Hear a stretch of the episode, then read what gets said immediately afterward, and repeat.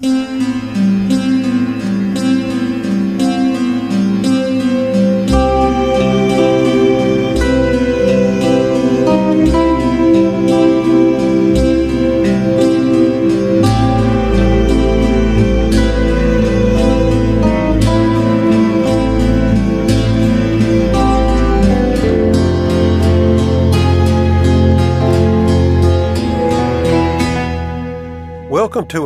edition of Legends of Film. I'm William Chamberlain. My guest today is screenwriter Jeffrey Allen Fiskin. Mr. Fiskin is a consulting producer and writer for the television show Bosch. He has also written the screenplay to Cutter's Way, which will be showing at the Downtown Public Library on 615 Church Street in the main auditorium on Saturday, March 14th, 2020 at 2 p.m. On to the interview. I'm showing a Cutter's Way, and how did you get the job of writing the screenplay of Newton Thornburg's novel Cutter and Bone? Uh, I was fairly new in Hollywood. I had no clout, I had no money, but I had some friends. And one of the friends had another friend who had just come out from back east. friend was Paul Gurian, who's producer of the film. And the mutual friend was Jacoba Atlas, who's dad was a screenwriter, I believe. And she just mentioned to Paul that he really should meet with me, that I was good at whatever it was I was trying to do. Nobody else seemed to notice that, but Kobe did. Paul called me and said, just what I told you. Kobe said I should talk to you, but there's nothing to talk about yet. Let's, uh, why don't you read the book? And I said, sure. And we would talk in a couple of days. As I said, I was flat broke. So I lifted the book from the bookstore. I took it back later. There is a there's the coffee circle on one of the pages, I'm sorry to say. And I read it, had an idea for it, which was basically look, this terrific book, but the last third of the book is a retelling that has already been done in Easy Rider. It's the same ending. We're not going to get away with, you know, Southern people with guns in the back of their pickups.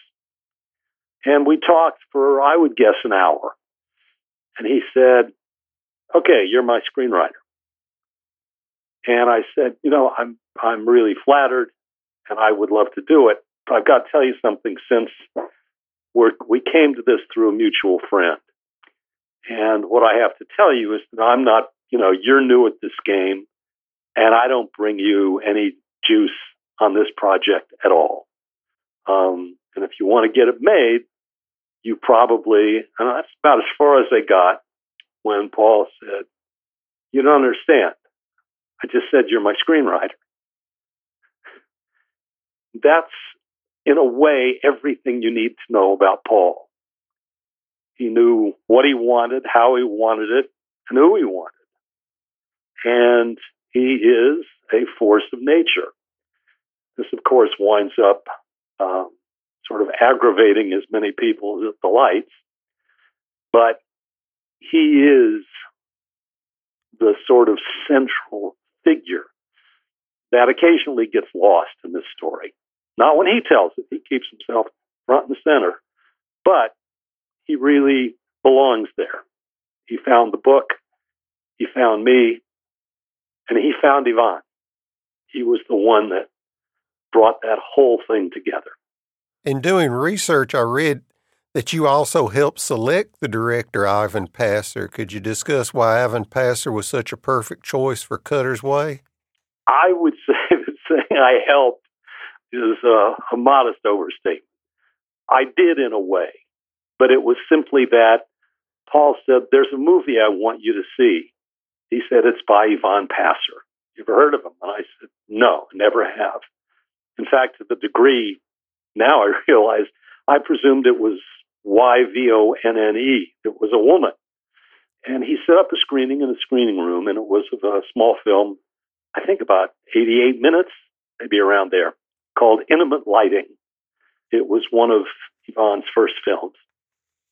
And I sat there, and eight minutes later, I said, "It's one of the greatest films I've ever seen." Uh, I don't care what else he's done. Who, you know, we would be incredibly lucky to get him. And Paul, of course, I said, but I can't imagine United Artists has heard of him either. And Paul said, I'll take care of that. And he did. But he was Paul's discovery first, not mine. I simply said what Paul already knew, which is, yes, this is a great film. And frankly, the film is so good that I believe uh, when David Field saw it, the exec at UA in charge, that he also could just say, hey, of course, let's do this thing. We're on the topic of directors, and you've worked with Ivan Passer and Louis Malle and Tony Scott, all from Europe. And have you noticed a different working method as opposed to American directors with European directors? There is. There are a number of differences, but the primary difference is that for a European director, the word is all. Whatever I put on the script, that's what he's going to start with and probably wind up with. Now, there are two ways to do that. One is by way of Louis Malle. And I've been just incredibly lucky with the people with whom I've worked. Even films that didn't get made, like one with Sydney Pollack, still you just say, wow, born under a lucky star, me. But the word is really important. In Louis's case, he would invent his own way of seeing it, of doing it. I mean, I might write a scene that had a bunch of cuts of people doing various things. And he would find a way to weave everything into one long, beautiful shot that never would have occurred to me. But still, every word was what I had written. In Ivan's case, he did something pretty amazing, which is almost as soon as we got there to Santa Barbara, where we first started shooting, he would meet with me about eight o'clock at night, between eight and 10 after the shooting day and after dinner in the bar, and we would talk for a little bit. He would have me go back to my room and rewrite every scene, and from soup to nuts, supposedly. And the first four or five times, days in a row, I did that. Uh, one time I know that Jeff Bridges stopped by and said, you know, about to go to bed, but if there's anything I can help with. And Ivan was still there talking to me. He said, No, no, we've got this. We'll see you in the morning with the new pages. And everybody got the same message that Fiskin was rewriting. By the fifth or sixth day, I took Passer aside and I said, Ivan, I've noticed something, which is whatever I write during the night, we do not use a word of. He says, Why would we use it? What you wrote the first time is the right thing. And he said, Here's the thing I love actors. They do something nobody else can do. But I find sometimes if they get to think too much about what they're doing, they get locked in and it's not fresh. So if every night they go to bed thinking they're going to get new pages tomorrow, they don't lock themselves into the old pages. And the new pages are the old pages, but they don't know that. And so they're fresh. In those instances, in almost most instances, we kept what was there. We did a lot of rewriting before we started shooting, but once we started shooting, there were only one or two moments when we went another direction. And one of those was when Lisa Eichhorn suggested that in a particular scene, she didn't think her character would say what I had her saying. And Ivan, you know, we were there to the three of us. And he said, Why don't you go write what you think she would say? And when she left, I said, Ivan, I've been, you know, we've done this before. she's going to come back with 43 pages for what was a two page, a two line. He says, yes, that is correct. But somewhere in those 43 pages is going to be the two lines that the character has become opposed to what she was when you wrote it. This was a lesson in how to understand human beings, of which there were so many, because Passer was a master human being. He was as great a human being as he was a director, which is very great indeed. Film critic Kevin Thomas writes about Cutter's Way in the book Produced and Abandoned, and he wrote Ivan Passer and Jeffrey Allen Fiskin avoid almost all conventional exposition, which means that it takes about 45 minutes for the film to come into focus. Do you agree with that? And why did you choose such an unconventional approach? Uh, I have to take you back to Paul again. One of the things that Paul wanted to do, and I did too, but it originated with Paul, was we're going to be making a genre film. We want it to be something else. That is, we love the conventions of the genre. We even love the cliches of the genre, but we're tired of the cliches. Is there any way we can take this and turn it into something that we haven't seen before. And that was simply one more, you know, is there any way we can avoid these long setups, these long explanations? I much more recently, this is probably what, 30 years later, I was working on a TV show in one of the scripts I had to write, there was a shooting where a cop and the villain are having a final scene together. And I wrote it and I rewrote it and I ran it by the cop text. I kept being completely dissatisfied.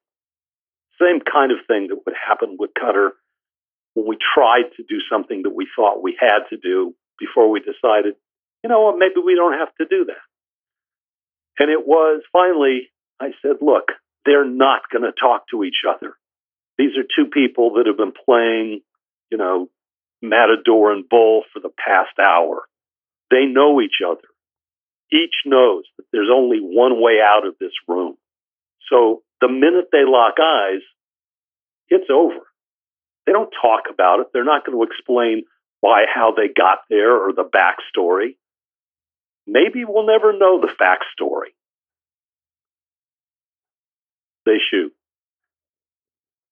We have the same attitude finally in Cutter. How can this work without the usual cliches? Uh, Danny Peary put Cutter's Way in his book, Occult Movies, too, and Mr. Peary wrote, Critics have usually grouped Cutter, Bone, and Moe, the characters from the movie, as a threesome of crushed romantics from the 60s, despite being a crippled, Cutter has remained the true romantic. Since you wrote the script, how do you view Cutter, Bone, and Moe? I must tell you, I don't think about characters that way. I start off with a scene, whatever scene I grab from the book. And I think a lot of who they were is starts and ends in the book. It was an adaptation. And though it went places that the first one didn't go. The opening scene, opening few scenes, not for the dialogue so much, but for what transpires, even up to and including the Lady Schick razor that Bone uses to shave with in the first scene. That's straight out of Newton Thornburg.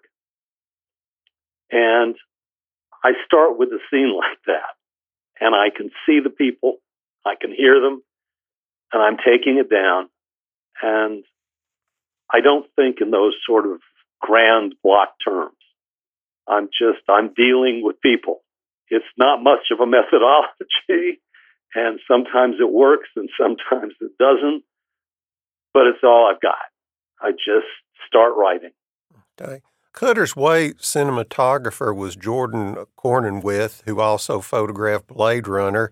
And Cutter's Way has such an interesting look. I was hoping you could extol the genius of Mr. Cronenweth. I am happy to. Jordan was amazing. I'll tell you exactly what I know best about him. First of all, he had been in, I think, some kind of car accident sometime before Cutter, and his spine must have looked like a jigsaw puzzle. Every step and move that he made, he had to anticipate. That meant, and we knew going in, Gurian had told me this, that we're going to get fewer shots per day because he takes longer to do things, because physically he can't move fast. Now, if you see Louis Malle scampering around on a set, hopping into the camera position, out of it to the directors, going over to the actors, it's quite a different scene.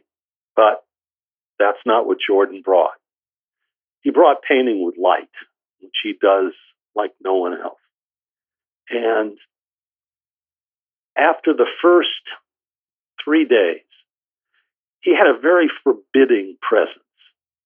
He, you got the sense instantly that he would not suffer fools gladly. He had a job to do, and he knew what it was, and he wanted to get it done. And he knew that he did it slower than other people, so it had to be better. He was very clear. But after three days, I I saw him one night in the bar. I thought I've got to talk to him. And I went up and I said, uh, Mr. Cronenweth, sir, I can't help but notice that every shot, every daily that I've seen is exactly the same tonality that I imagined as I was writing. How is this even possible? And he looked over and he just said, You should read the script sometime. he was much more easygoing than he gave out to be. He was absolutely willing to give some credit back to the writer, but in fact, it was his his clarity, his clarity of thought, and his visual sense that make him. I mean, I have a book of the drawings um, from Blade Runner of the set designer's sketches, and it is amazing to see, hey, how closely they align with the film, but more than that, they're black and white. They are not, in some fundamental way, the same as what Jordan did. And it's the best example I can imagine of saying how his eye works. Because he he did something a black and white dark sketch will get you a certain kind of noir feel, but it will not get you what he gave you in Blade Runner, even though they're both geniuses. Jordan brought something very different, and he had that same vision with Cutter, except he had to do two things, Cutter, which was the darkness and then the light in Santa Barbara which was very different. And yet he managed to meld the two into one vision. Also, I'd like to ask you about the film composer of Jack Nitzsche. He wrote such an original little score. Do you have any uh, remembrances of him? He he absolutely did, and I can only tell you up to a certain point.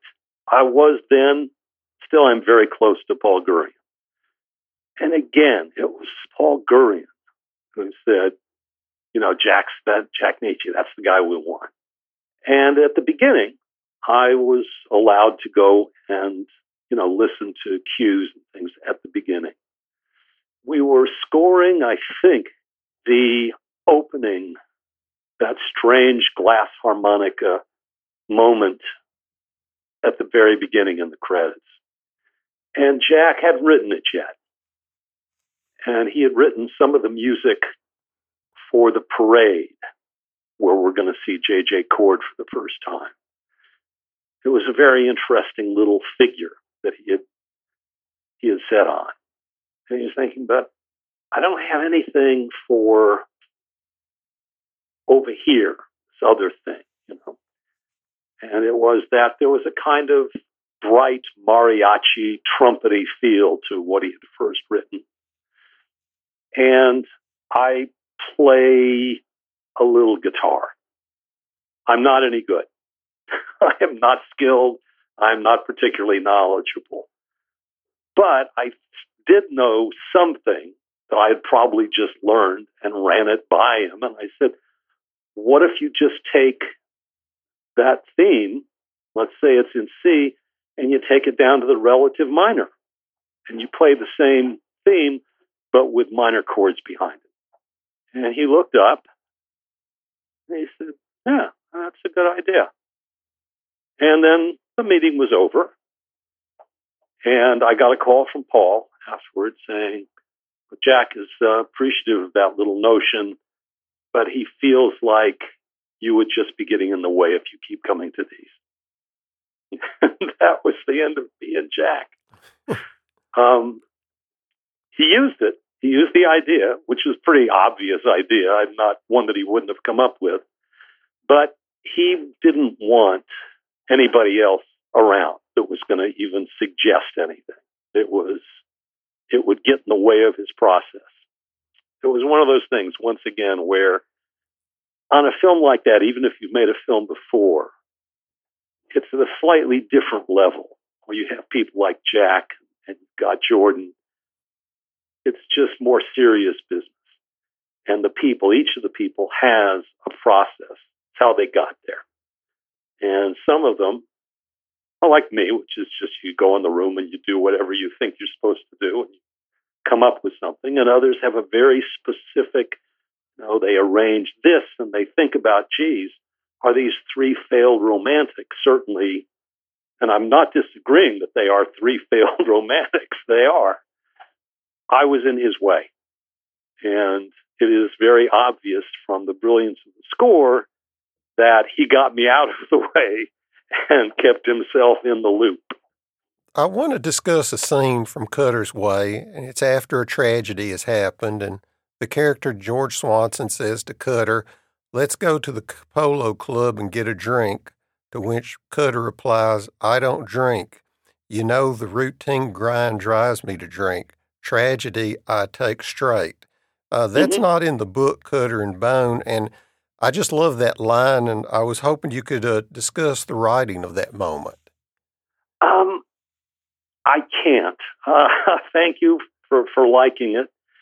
There was so so much work with Paul, who was a he studied philosophy, I think, in Europe, either at college or a grad student. I had started out philosophy at Pomona College. And a lot of what we talked about had the sort of the memory of the grandeur that people of that age would be thinking and feeling. So we might laugh about it ourselves when we would come up with grand ideas. That feels very Gurian like to me. Not that he wrote it, but that the feeling is very much like something Paul would say. Hmm. So I would say that it was me paying attention to who he was in the room at the time or something that, that was spoken because I like the line too. But as you will see, in most instances, I can't take credit for any of them because I was just writing as fast as I knew how. Did the author Newton Thornburg, uh, the writer of Cutter and Bone, ever see Cutter's Way? And if he did, you know what he thought? Um, I do, or at least I think I do. I've heard different stories at times, but he did show up on the set. I know that before it was filmed, he was not happy with much of the script, probably the whole last third. But he showed up frighteningly good looking guy, by the way. I remember him. And he didn't have much to say to me. But he watched the day's shooting, and at the end of it, he came, he just stopped by for a second. And he said, You know, I didn't think I was going to like this at all. But I can see that movie magic and novel magic are two very different things. And I think you've probably done a good job with the movie side of it. And that was the last I heard. Okay. So I was I was more than happy to accept that because I had heard he was very skeptical of it. But what he said to me was much nicer, and he didn't have to say anything. He easily could have walked away that day without a word. All right, Cutter's Way was supposed to be released by United Artists, but became a victim of the Heaven's Gate fiasco. Could you give me an idea of what happened, uh, what it was like during that time? Well, there's two parts to it. There's the before we shot, when UA basically said, when we were casting, if you can get, we've, you know, we've seen the dailies for this new film, Heaven's Gate, and it's fantastic. And it's going to be a huge, huge hit. If you can get Jeff Bridges in this, it's going to move you a lot closer to getting the film made.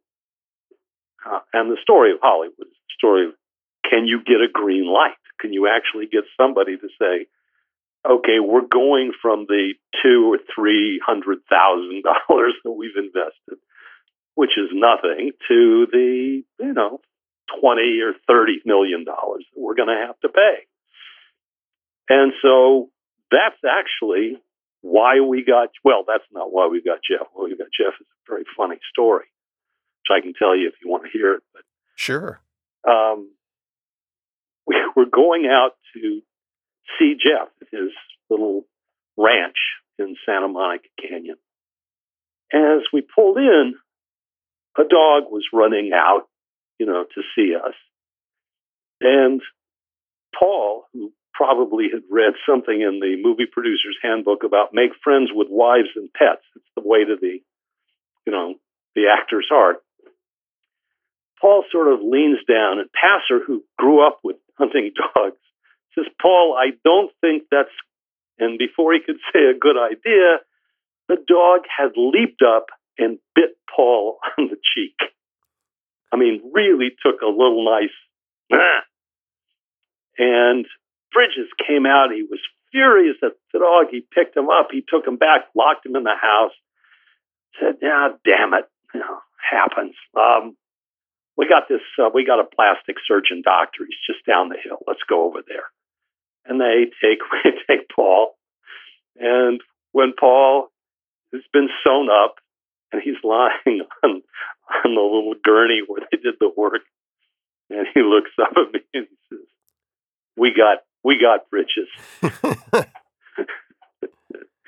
it was basically said to, to Jeff, he says, Well, you can either work for me for six weeks and get $750,000 for it, or you can work for me the rest of your life and not get a dime. So Jeff signed on. Now, after that, it was obvious there was not going to be any you know, any coattails from Heaven's Gate to carry us. But I think what happened was they just didn't understand the film. They didn't get it. Some people did. David Field always did. He knew what he was getting. Years later, was at a restaurant with my mom for lunch, and David was there. And I talked to my mom about him, and I wanted her to, you know, wanted him to come over and say hello. And I said, you know, come on. And and I said, David, this is my mom. Mom, this is David Field.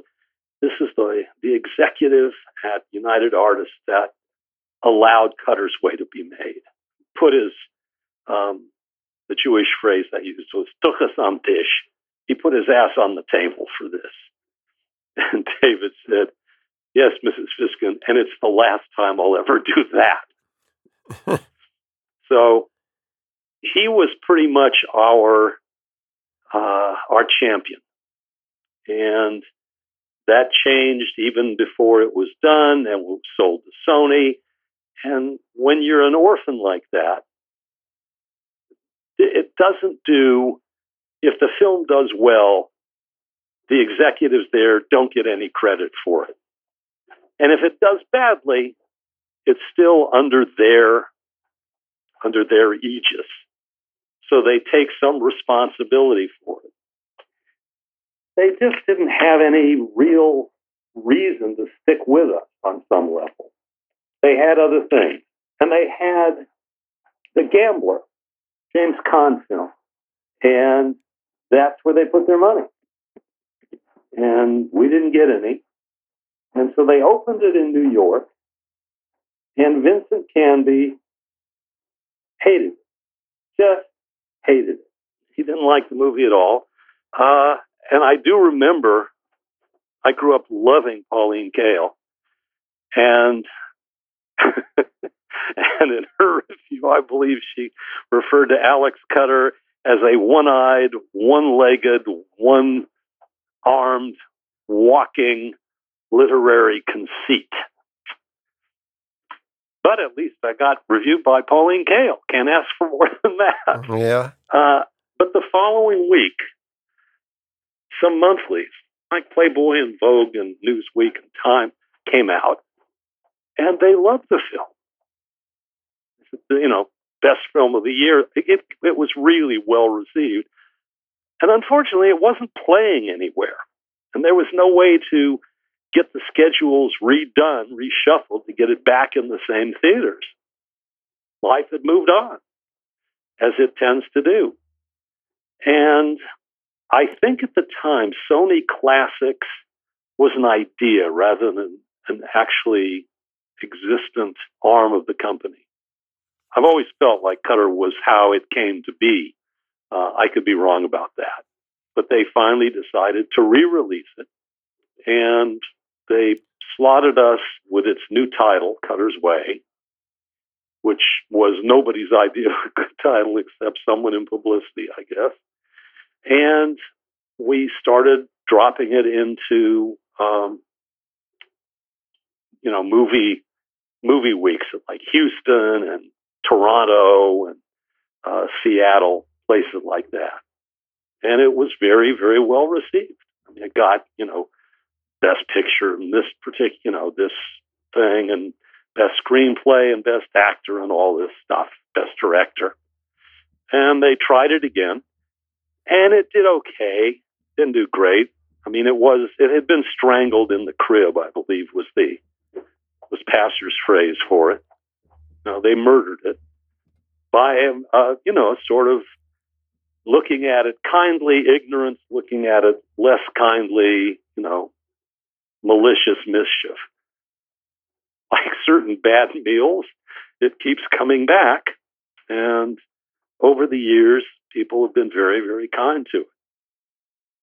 There was a, I don't know if you saw it, but there was a really nice piece in Film Comment about it. Yeah, I used to subscribe to that, and I'm, I, am sure I read it when it first came out. I have it. I think I've got a copy on my computer, and I'll just email it to you when we're done. Okay, I'd appreciate And you can take that. a look at it. It's, I mean, look, it's absurdly complimentary, and it's embarrassing that I would be sending it to you, but it seems to me you're doing your homework here, Yeah. and it belongs. It belongs there. Okay, I'd appreciate it. Yeah, I'd like to read it again. Um, the library got rid of their film comments, and I knew about it, and I was trying to find it, but I couldn't. Can I ask you a couple of more questions? We're past the third, but I just want to ask you about Bosch. Uh, sure, That's do my best. okay. You're a writer and consulting producer on the television show Bosch, and you stated you will be um, locked in a writer's room next week to do a season worth of shows in 12 weeks. And could you just give me an idea of what goes on in the writer's room? Uh, I can tell you what goes on in the Bosch writers' room. This is not something I'd ever done before. I'd done uh, From the Earth to the Moon, but that was more like you're doing an episode on your own of a screenplay. You're just doing a writer's room is a very different beast. Around a table there, and depending on the show, there are a lot or a few people. We usually would have about five or six tops. On Bosch, there's the creator of the TV show, which is Eric Overmyer. And there was Michael Connelly, who created the book.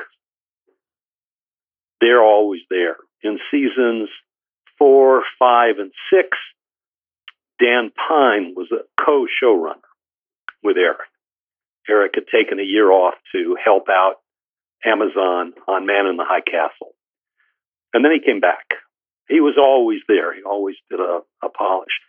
And usually at the beginning of the season, Mike and Eric, or Mike, Eric, and Dan, will have outlined the season roughly. They will have taken usually two of Mike's books and taken strands of the story and then try to do a double helix of weaving them together. Some seasons we would take only one of his stories and then do a bunch of, you know, come up with our own secondary stories. Toward the end, there was some sort of cross pollinations where Mike would take things that had been said in the writer's room.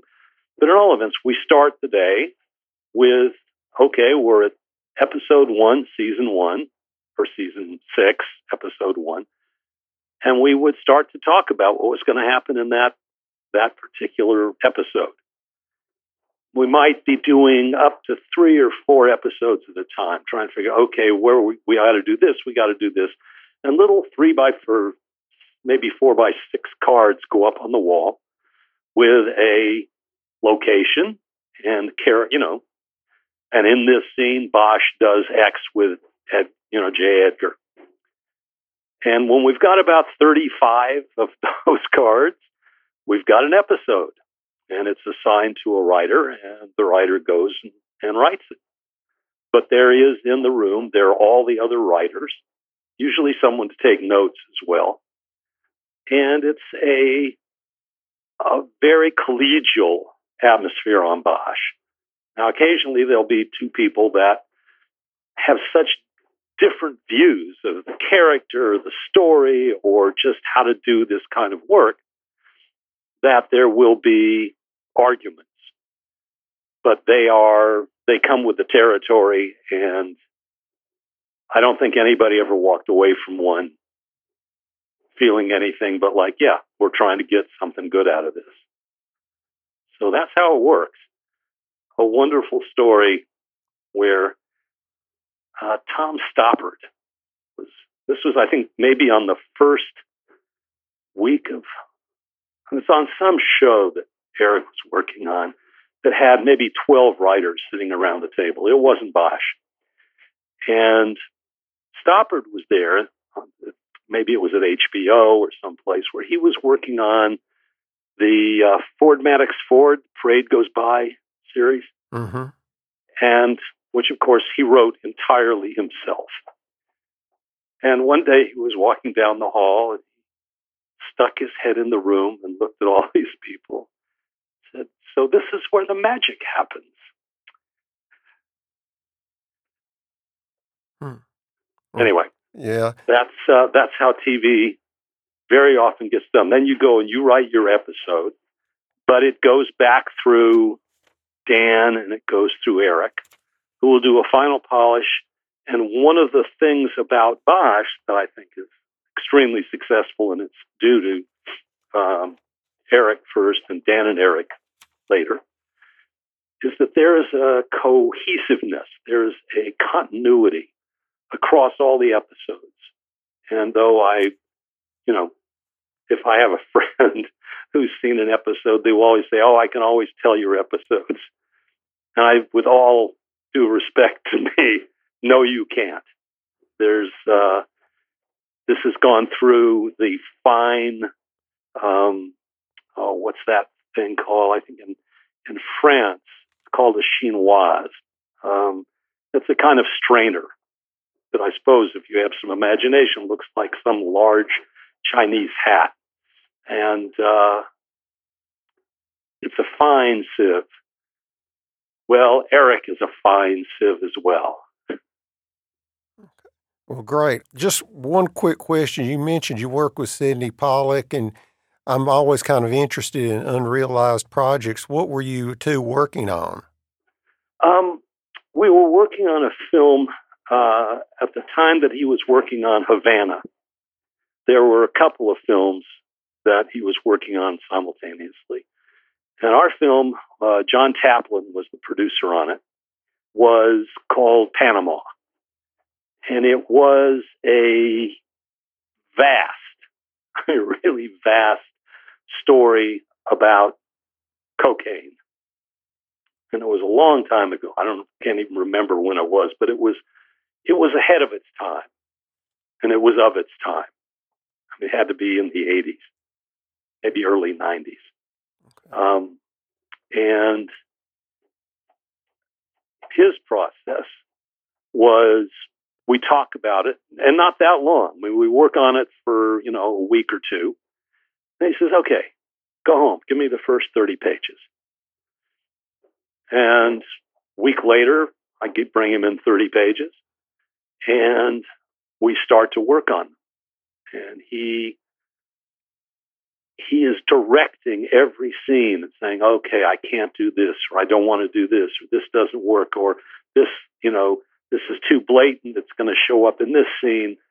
It was this an overview of everything that was going on. And I would make copious notes and I would go back and I would rewrite those first 30 pages. And the first 30 pages for Sydney were crucial. He felt like if you got them right, really right, really tight, you wouldn't have to mess with them when you were shooting and it would force the screenplay into a certain frame that you could believe in, that you would earn the willing suspension of disbelief from the audience virtually right off the bat. When we finished, it was down to is he going to make Havana or Panama? He made Havana. Whenever I saw him after that, I would tell him that he'd made a terrible mistake. okay. Mr. Fiskin, just wanted to thank you for the great interview. I really appreciate it. Thank you for even taking the time. I appreciate that you care what the screenwriter has to say about it. Okay. Uh, have good a good day and good luck next week. Thank you.